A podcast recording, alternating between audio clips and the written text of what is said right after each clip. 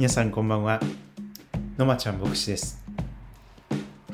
古利根の流れのほとり埼玉県北葛飾郡杉戸町から今日もラブスギートラジオをお届けいたします。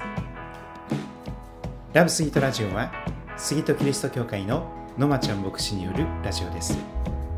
番組は70回目を迎えました。いつもありがとうございます。主に杉戸町に関すること聖書に関することをお話ししております。杉戸町と宮代町を愛するラジオです。埼玉県の東の方にはラジオ局がありませんので、えー、個人的に教会から発信をしております。聞いてくださる方お便りをくださる方応援してくださる方宣伝してくださる方ゲストなど募集しておりますのでよろしくお願いいたします。今日は2020年11月10日火曜日の夜を迎えています。皆さんいかがお過ごしでしょうか？今週の日曜日、えー、スイートキリスト教会ではクリスマスのイルミネーションを、え、つけました。少し見えていますよね。毎年、え、この季節になりますとクリスマスの飾り付けをみんなでしましてそしてクリスマスに向けて夜になるとこの、えー、チカチカ光るイルミネーションをつけております、えー、ぜひスイート近辺にお住まいの方はですね夜暗くなってから教会の周りを、えー、教会の前を通っていただきますと素敵なもみの木とか星それからハートマークそして階段外階段のところずっと、えー、ありますのでぜひ皆さんいかがお過ごしでしょうか。今日の杉戸町最高気温は16度。晴れでしたからかなり暖かかったんですけれども日陰になるとかなり涼しいかなということですね。そして最低気温は4度ぐらいかなり下がっております。朝晩は毛布が必要な状況かと思いますが健康が守られますようにとお祈りいたします。特にこの地域ですね乾燥注意報が出ておりますので空気が乾燥しております。うがい手洗いまたこまめな水分補給をする中で、えー、風邪とかインフルエンザとかまたコロナの予防をしていけたらと思いますしまた火の元をですねぜひ、注意していけたらと思っております。さて今日は人生を導く5つの目的立候連のリコール牧師が書いてくださったこの本「パーパストリブンライフ」の続きを見ていきたいと思っております。私は一体何のために生きているのかそのことを一緒に味わっていけたらと思いますが今日は3日目のところを見ていきたいと思います。あなたの人生を動かしているものは何かというところです。成功への原動力となっているのは妬みと嫉妬であることが分かった。伝道者の書4章4節。目的のない人は舵のない船のようだ。不老者つまらない人間。いや人間とさえ見なされない。トーマス・カーライル。伝道者の書4章4節とトーマス・カーライさんの言葉がありますが本文を読んでいきたいと思います。人は皆何かに動かされて生きています。多くの辞書はドライブという動詞を導くコントロールする方向づけると定義しています。ドライブの意味ですね。導くコントロールする方向づける。何かをドライブするという時例えば車を運転するとか釘を打つとかゴルフボールを打つという時あなたはそれを導きコントロールし方向づけているわけです。あなたの人生のドライビングフォース原動力推進力となっているものは何でしょうか？あなたは今何かの問題プレッシャーあるいは締め切りに追い立てられているかもしれません。過去の痛ましい記憶常につきまとう恐れ無意識の信念に駆り立てられているかもしれません。人を駆り立てる者にはいくつもの環境価値観感情があります。代表的なものを5つ挙げてみましょう。人がどんなものに動かされているのかその代表的な5つを一方紹介しております。まず1つ目多くの人は在籍感に駆り立てられて生きている。在籍感です。この人たちは後悔を逃れ恥を隠すことに人生の大半を費やしています。罪意識に駆り立てられている人たちは特定の思い出に支配されてしまっています。過去の出来事に未来をコントロールさせ自分の成功を台無しにすることで無意識のうちに自分に罰を与えているのです。罪を犯した神は在籍感のゆえに神から遠ざかってしまいました。そこで神は言われました。お前は地上をさまよい歩く。さすらい人となる。このことは今日の大部分の人たちにも当てはまります。多くの人が目的を持たずに人生をさまよい歩いているのです。人は誰でも自分の過去と無縁ではいられませんが過去に縛られる必要はありません。神の目的は私たちの過去によって制限されるものではありません。殺人犯のモーセを指導者に臆病なギデオンを勇者に変えられた神はあなたの人生にも驚くべきことをしてくださいます神は人々に新たな出発をお与えになるのを得意としておられます。聖書は言っています。罪を許された人は、なんと幸いなことだろう。罪を告白し、その記録を消し去っていただいた人たちの何という安堵感。まず一つ目は、多くの人は在籍感に駆り立てられて、在籍感にドライブされて、突き動かされて生きているということが言われております。罪意識ですね。取り返しのつかない過ちを犯してしまった。申し訳なかった。そして償いのような人生を生きようとする。自分で自分に罰を与えている。しかし、聖書はその罪の束縛から在籍感や良心の咎め、後ろめたかさ、後ろめたさから私たちを解放するそのような罪の許しを語っております。二つ目に人生を動かしているものを見ていきましょう。多くの人は恨みと憤りに駆り立てられて生きている。彼らは心の傷を握りしめ、決してそれを乗り越えようとしません。許しによって痛みを手放す代わりに、何度も思い出して怒りを募らせてしまうのです。恨みに駆り立てられて生きている人たちは、黙り込むことによって怒りを内側に溜め込むか、爆発させることによってそれを周りの人にぶつけてしまいます。どちらも不健不健全で有益な方法ではありません。恨みはいつでも恨んでいる相手以上に自分自身を傷つけてしまうものです。あなたを傷つけた人はそんなことなど忘れていつも通りの生活を送っているでしょう。過去の痛みの中にとどまって傷を悪化させているのはあなた自身であることを知ってください。よく聞いてください。あなたが自分の痛みに執着するのでなければ、過去に傷つけられた人から今後も傷つけられ続けることはありません。過去は過去です。起こってしまったことを変えることはできません。苦々しさで傷つくのは他ならぬあなた自身です。どうか自分を思いやり、その恨みを手放してください。聖書は言っています。恨みで死ぬほど思い煩うのは愚かで馬鹿げたことだ。多くの人の心を駆り立てているもの、二つ目は恨みとか憤り、怒りであります。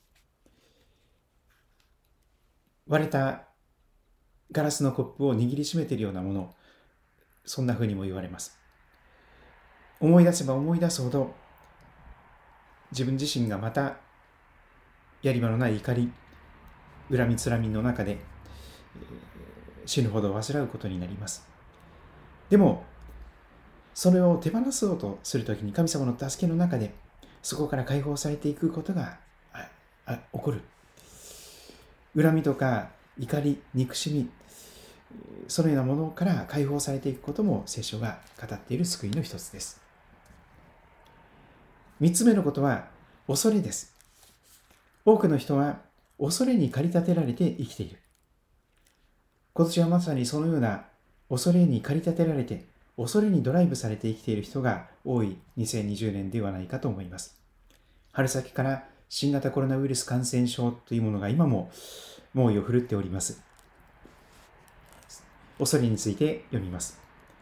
恐れの原因は過去に受けた心の傷、非現実的な期待、厳しすぎる家族家庭で育ったこと、遺伝的傾向など様々です。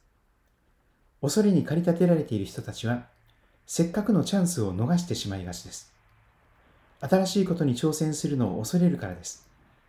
その結果、安全策を取り、リスクを負わず、現状維持に終始してしまうのです。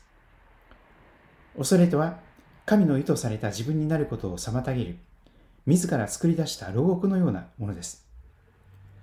信仰と愛を武器にして、これに立ち向かわなければなりません。聖書は言っています。成長した愛は恐れを締め出します。恐れは人を不自由にするため、恐れに満ちた人生、死への恐れ、裁きへの恐れは、愛において十分に成長できないのです。聖書は恐れからも解放される救いを語っておりますが、多くの人が恐れを、自分が取り除くことができない、そんな状況に置かれているように思います。次の多くの人を動かしているもの、それは物質主義です。多くの人は物質主義に駆り立てられて生きている。何かを獲得することこそ、彼らの人生の望みであり、目標です。悪ことを知らないこの衝動は、もっと多く持てば、もっと幸せになり、立派になり、安心できるはずだという思い込みから来ています。しかし、何かを所有することでは、一時的な幸福感しか得られません。物は変化しないので、私たちはすぐに飽きてしまい、もっと大きくて新しいものが欲しくなるからです。もっと多く手に入れれば、もっと立派になれるという考えもまた神話に過ぎません。自分の価値を資産価値に置き換えることが、ことはできません。あなたの価値は所有物によって決まるわけではありません。神は人生で最も価値のあるものは物ではないと明言しておられます。人生で最も価値のあるものは物ではありません。お金に関して最も広く行き渡っている考えは、もっとお金があればもっと安心して暮らせるというものですが、これもまた幻想に過ぎません。富や財産はコントロールできない様々な要因によって突然消えてなくなってしまうものです。本物の安心感は決してなくならないものに見出されるべきです。決してなくならないもの、それは神との関係です。聖書の神は約束しています。私はあなたを離れず、あなたを捨てない。神様は決してあなたを見捨てないんです。いつもあなたと関わりを持って、つながりを持って生きようとなさっています。神様の愛は永遠に変わりません。あなたがどんなに悪いことをしたとしても、それで神様の愛が変わるわけではありません。本物の安心感は決してなくならないものに見出されるべきものです。決してなくならないもの、それは神との関係です。神との絆は切れません。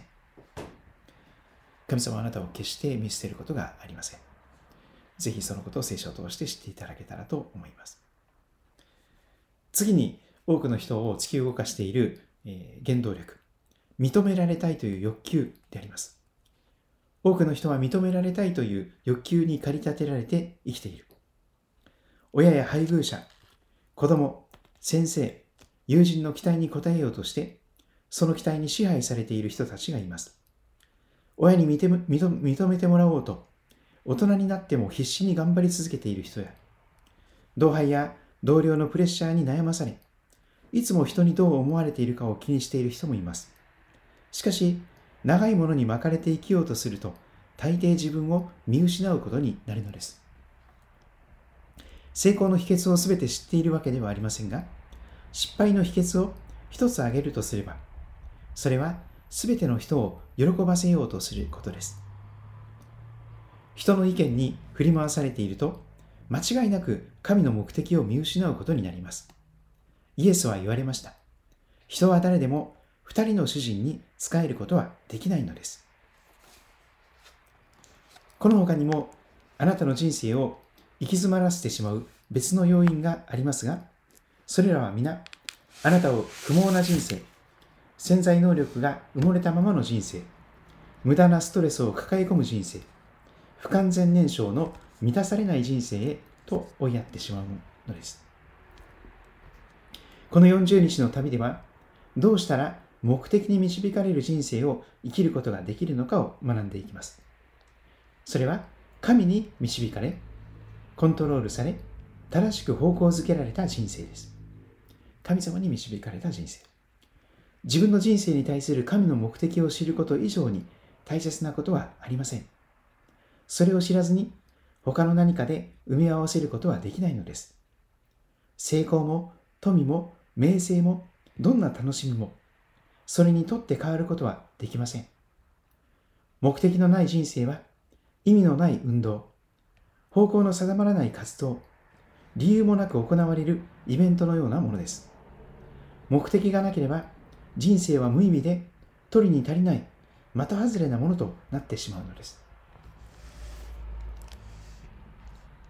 目的に導かれる人生の恩恵、メリットを見ていきたいと思います。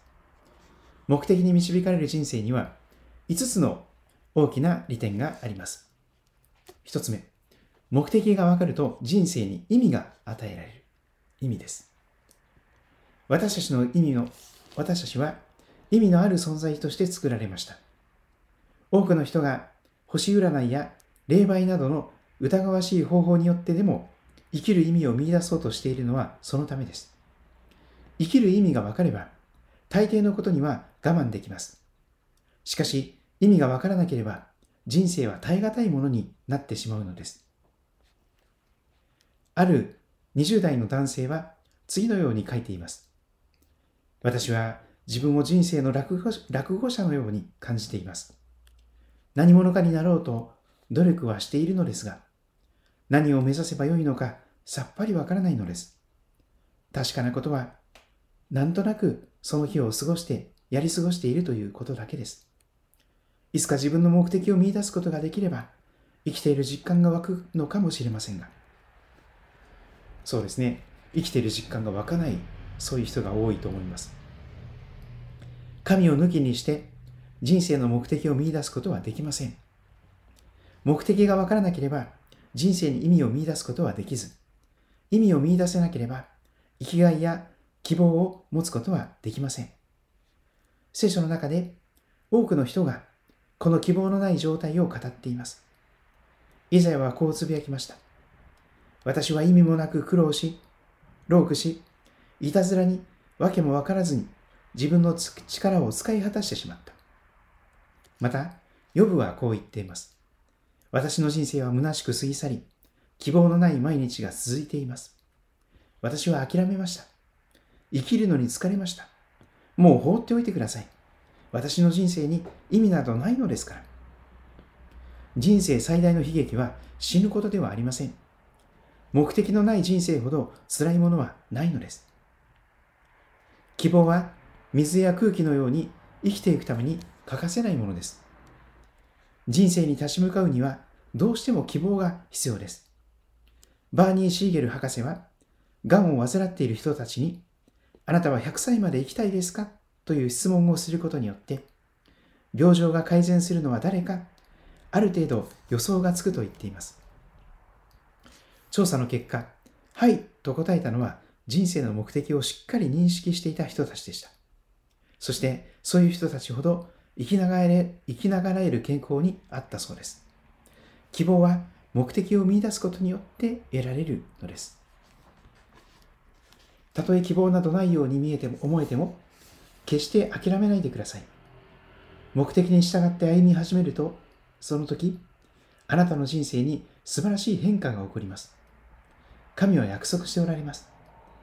私はあなた方のために立てている計画をよく知っている。それはあなた方の益となる計画であって、災いではない。私はあなた方に希望を、そして素晴らしい将来を与えよう。あなたは絶対絶命の危機に直面しておられるかもしれません。しかし聖書は言っています。神は私たちがあえて尋ねたり、夢にも思わないようなことさえおできになります。それは私たちの最も崇高な祈り、願い、考え、希望をはるかに超えているのです。もう一つのこと、目的がわかると人生はシンプルになるということも言われます。目的がわかると人生はシンプルになる。目的がわかると、なすべきこととそうでないことが明確になります。生きる目的が明確になると、それが人生の判断基準になり、必要な活動とそうでないことの区別がつくようになるのです。次のように自問してみましょう。今やっていることは神の定められた私の目的を生きることにつながるだろうか明確な目的がなければ、どのように判断し、スケジュールを立て、資源を活用すべきか、決め手となる根拠を書くことになります。その場合、状況やプレッシャーにせかされて、その場しのぎの決断をしてしまうことになるでしょう。目的を知らずに生きている人たちは、多くの仕事に忙殺されがちなのです。それがストレスや疲労、争いの原因となるのです。人の期待に応えていたらきりがありません。私たちは神の御心を行うのに必要な時間しか与えられていません。すべてが中途半端に終わっているなら、神が意図しておられる以上のことをしているからかもしれません。あるいは単にテレビの見過ぎ、あるいはネットの見過ぎかもしれませんが、目的に導かれる人生は、よりシンプルなライフスタイルをと健全なスケジュールを特徴としています。聖書は言っています。うぬぼれた人に見せべら見せびらかすような生き方は、中身のない空虚な人生、明瞭でシンプルな人生にこそ、本当の豊かさがある。目的のある人生はまた、あなたの心に平安をもたらします。主よ、あなたは自分の目的をしっかりと保ち、あなたに信頼する者に揺るぎない平安をお与えになります。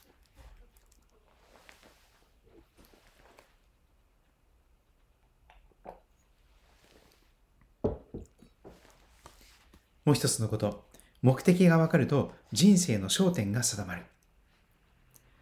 生きる目的がわかると、本当に大切なことに集中できるようになります。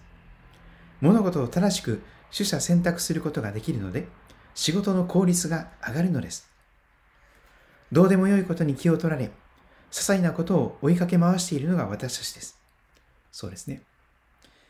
H.D. ソロは人々が静かな絶望の人生を生きていると述べています。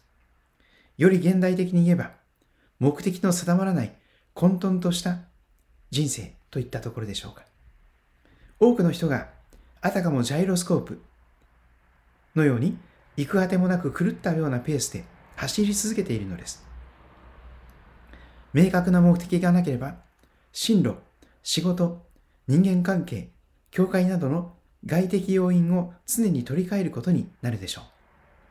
あわよくば、そのような外的変化が混乱を収め、心の虚しさを解消してくれることを期待するのです。しかし、今度こそ違うはずだ、と淡い期待を抱いてみても、焦点と目的を見失っているという現実を解決することにはなりません。聖書は言っています。浅はかで白に欠けた生き方をしてはなりません。主が願っておられることが理解できているかどうか、よく考えてみなさい。焦点を定めることの効用、効果を光に、光を例に挙げて考えてみましょう。拡散した光にはわずかな力しかありませんが、焦点を絞ることによって光のエネルギーを集中させることができます。太陽の光を虫眼鏡で一箇所に集中させると、草や紙に火をつけることができるのをご存知でしょう。さらに光を収集させると、レーザーのように鉄を切ることさえできるのです。焦点の定まった生き方ほど力強いものはありません。歴史上、偉業を成し遂げた人たちは皆、焦点の定まった生き方をしていました。使徒パウロが良い例です。彼はほとんど一人で、キリスト教を当時のローマ帝国全域に広めました。彼の人生の秘訣は、その焦点の定まった生き方にありました。彼は言っています。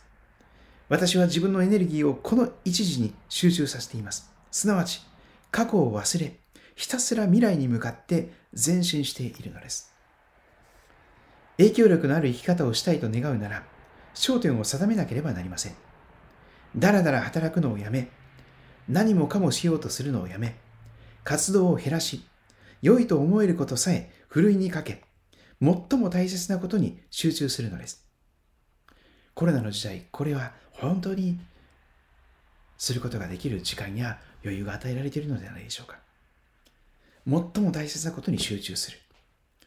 活動を増やせば生産性も上がるというのは大きな誤解です。私たちは目的もなくただ忙しくしていることがありますが、焦点は合っているでしょうかパウロは言いました。私たちは神が用意しておられるものを全ていただきたいと願っているのですか、その目標に焦点を合わせて生きていこうではありませんか？もう一つの目的が分かると、生きる意欲が生まれる。生きる意欲が生まれる。生きる力と言いましょうか。目的は情熱を生み出します。明確な目的ほどエネルギーの源となるものはありません。一方、情熱というものは目的がなければ消えてしまうものです。ベッドから起き上がることさえ大仕事になってしまうのです。私たちが消耗し、気力や喜びを失ってしまうのは、働きすぎというよりも、やりがいを感じない仕事をしているからです。ジョージ・バーナード・ショーは次のように言っています。人生の真の喜びは、その偉大さを自ら納得している目的のために、人生を使い切ることにある。その生き方は計り知れない大きな力を生む。しかし、この世界が自分の思い通りに進んでいかないと文句ばかり言って自分のことしか考えていないような人は結局堂々巡りを続けますます意固地になっていくのである。年を取れば取るほど素敵な素晴らしい人に魅力的な人になっていく人もいますが年を取れば取るほどますます頑固に意固地になっていく人もいますがそうならないようにぜひ一緒に心がけていけたらと思っておりますもう一つの目的が分かると、えー、得ることができるメリットこれが、えー、リコーレンが語っている最後のことですが、目的がわかると、永遠への準備が整うということです。永遠への準備が整う。多くの人は、この地上に遺産を残そうと一生懸命になっています。多くのお医者さんや政治家たちがそうでしょう。また、ほとんどの人がそうでしょう。自分が世を去った後もみんなに思い出してもらいたいというわけです。しかし、最も重要なことは、人にどう評価されるかではなく、神が何と言われるかです。人の評価はあまり関係ありません。神がどう評価されるか、それが一番大事なことです。どんなに貢献をしても時間が経てば忘れられ、記録は塗り替えられ、名声は消え失せ、業績は人々の記憶から消えていくということを多くの人は理解していません。若い頃、テニスの大学生チャンピオンになりたかったななったジェームス・ドブソン氏は自分の優勝トロフィーが大学のキャビネットに飾られているのを誇りに思っていました。ところが何年か後に、そのトロフィーが彼のもとに送り返されてきたのです。学校が改装工事をした際に、ゴミ箱に捨てられているのを誰かが見つけて、送り返してきたというのです。彼はこう言っています。何年か経てば、あなたのトロフィーも、あなたのトロフィーもゴミ箱行きになるのです。地上に財産を残すために生きるのは近視眼的です。もっと賢い時間の使い方は永遠の遺産を残すために生きることです。私たちは人々に覚えてもらうために生きているのではありません。永遠への準備のために今ここに生かされているのです。私たちは皆、いつか神の見舞いに立つことになります。そして永遠の世界に入る前に人生の最終試験というとも言うべき審査を受けることになります。聖書は言っています。私たちは皆、個人的に神の裁きの座に立つことを覚えておきなさい。そうです。一人一人が神に対して個人的に申し開きをすることになるのです。幸いなことに、神は私たちがその試験にパスすること、合格することを願って、前もってその質問を、最後の審判の時の質問を教えてくださっています。第一の質問はこれです。私の一人子、イエスに対して、あなたはどのような態度をとりましたか？というものです。神は、あなたの宗教的背景や、教理的見解を尋ねておられるのではありません。ポイントは、あなたは、あなたのために主イエスがしてくださったことを受け入れ、彼を愛し、信じましたか？ということです。イエス様があなたの罪のために身代わりに死んでくださり、蘇ってくださった。それを信じてイエス様を受け入れてますか？ということです。イエス様は言われました。私が道であり、真理であり、命なのです。私を通してでなければ、誰一人父の身元に来ることはありません。神はあなたが神の御子キリストを知り、愛し、信頼するようになることを願っておられます。切に。キリストを通してのみ、私たちは神がどのようなお方なのかを知り、神の許しと救いを、天国へのパスポートを受け取ることができるのです。第2の最後の審判における質問はこれです。私があなたに与えたものをあなたはどのように活用しましたか？というものです。あなたは自分の人生をどのように活用したでしょうか？神があなたに与えてくださった才能、機械、エネルギー、人間関係、資源をどのように使用いたでしょうか？時間とかお金とか体力もそうです。命もそうです。自分のために浪費してしまったでしょうか？それとも神の目的に従って有効に活用したでしょうか？この2つの質問に答えられるようにすることが本書の目的です。第一の質問は、あなたが永遠をどこで過ごすか、神と共に過ごすのか、永遠に神から引き離されるのか？を決定します。いわゆる天国か地獄かです。第二の質問は、あなたが永遠の世界で何をするのか、天国におけるあなたの務めと報いを決定します。本書を読み終える頃には、あなたもこの2つの質問に答えられるようになっていることでしょう。3日目の私の目的について考える。今日のポイントはこれです。目的に導かれる人生こそ平安に至る道です。虚しくない人生です。覚える聖書箇所はこれです。イザヤ書26章3節。主よ、あなたは自分の目的をしっかりと保ち、あなたに信頼する者に揺るぎない平安をお与えになります。イザヤ26章3節。考えてみましょう。友人や家族や友人は何があなたの人生の原動力になっていると考えているでしょうか。本当はどうありたいと思いますか。いかがでしょうか。何が自分を突き動かしているんでしょうか？あなたの原動力。何が見たくて何のためにあなたは何に動かされて人生を生きていらっしゃるでしょうか？仕事をしたり、勉強をしたり、趣味をしたり、あるいはいろんなことがあるかと思いますが、何が見たくて何のためにそのことをなさっているでしょうか？ぜひ、さまざまな本来の、えー、ドライビングフォースではない、本来あなたを動かすものではないものに束縛されたり、突き動かされたり、支配されているならば、そこから解放されることを切に願います。聖書をお持ちの方は、一箇所だけ開いていきたいと思いますが、先ほどの覚える聖書箇所にありました、旧約書書イザヤ書の26章の3節の言葉です。イザヤ書26章3節お読みいたします。志の堅固なものをあなたは全く平安のうちに守られます。その人があなたに信頼しているからです。もう一度お読みします。イザヤ26の3節志の堅固なものをあなたは全く平安のうちに守られます。その人があなたに信頼しているからです。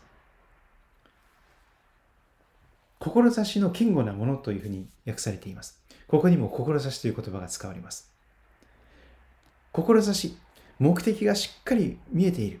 私は何のために生まれてきて何のため、何をするべきなのか、その神様の目的をしっかりと自分のものとして掴んでいる。それが志の堅固なものでしょう。私は一体何が見たくて何のためにこれをしているのか、何のために生きているのか。そのことをしっかりと見つめている人、それを見失っていない人、志の堅固なものを神様あなたは全く平安のうちに守ってくださるということ。なぜならその人が神様あなたに信頼しているからです。そして、いつまでも主に信頼せよと続きます。いかがでしょうか？あなたの人生を動かしているものは何か？今日はそのことをこの立候連の書いてくださった人生を導く5つの目的ザ・パパストリーブンライフから見てまいりました。ぜひこのコロナ禍の中で目的をしっかりともう一度再確認してですね。そしていろいろな忙しさの中でいろんなことをふるいにかけてどうでもいいことはしない。どうしてもしなきゃいけないことだけしていく。そのことに一番大切なことに集中していく中で日本と世界と日本とアジアと世界に大きなインパクトを与えて大きく貢献していくことができるようなそんなものとして用いられていこうではありませんか。ラブスギートラジオでは皆様からのお便りをいつも募集しております。埼玉県北葛飾郡杉戸町政治1-1-30郵便番号は345-0025郵便番号345-0025埼玉県北葛飾郡杉戸町政治1-1-30この住所まで杉戸キリスト教会宛てまで、えー、ぜひお便り、おはがき、お手紙お待ちしております、えー、番組で紹介してもいいですよということならば、それをぜひ、えー、書いてください。紹介させていただきます。絶対に紹介しないでくださいという方は、それを書いてください。私がこっそり読ませていただくという、届けたいと思います。また、匿名でお願いしますという方は、匿名でということをお書きください。今日も見てくださりおお聞きくださってありがとうございました。今週の予報を見ますとですね、えー、0度近くまで水位も下がる予報になっております。大変もう本格的な、えー、本格的な12月、1月の寒さが、えー、今週やってきますので、ぜひしっかりと防寒対策をして、厚着をして、そして、クリスマスの喜びに向かっていけたらと願います。それでは皆さんごきげんよう。またお会いしましょう。God bless you!